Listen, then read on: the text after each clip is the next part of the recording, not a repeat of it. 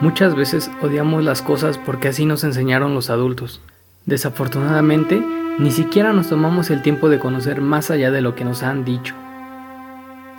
A raíz del miedo, el odio y la ignorancia, lo que nos han enseñado y dicho sobre la diversidad sexual es que es grotesca, inhumana y anormal.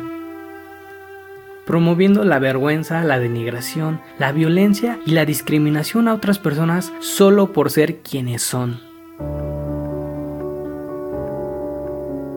Junio, el mes del orgullo, está aquí y la lucha sigue siendo la misma, porque aún queda mucho que defender, porque esta lucha no es de una generación, sino de muchas generaciones. Aún hay mucho por qué luchar, porque a pesar de que la diversidad sexual en varios países ya es acogida y celebrada, en otros es ocultada por la vergüenza pública, el encarcelamiento, el bullying, la tortura e incluso en siete países, la pena de muerte.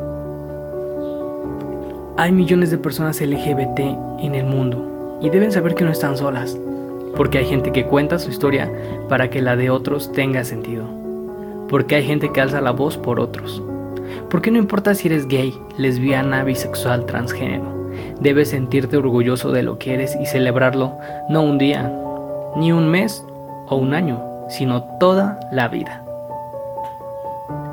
Disfruta la vida, ámate a ti mismo y a los que te rodean. Fomenta el respeto no solo a la diversidad sexual, sino a cada forma de ser y estilo de vida. Da amor y gentileza.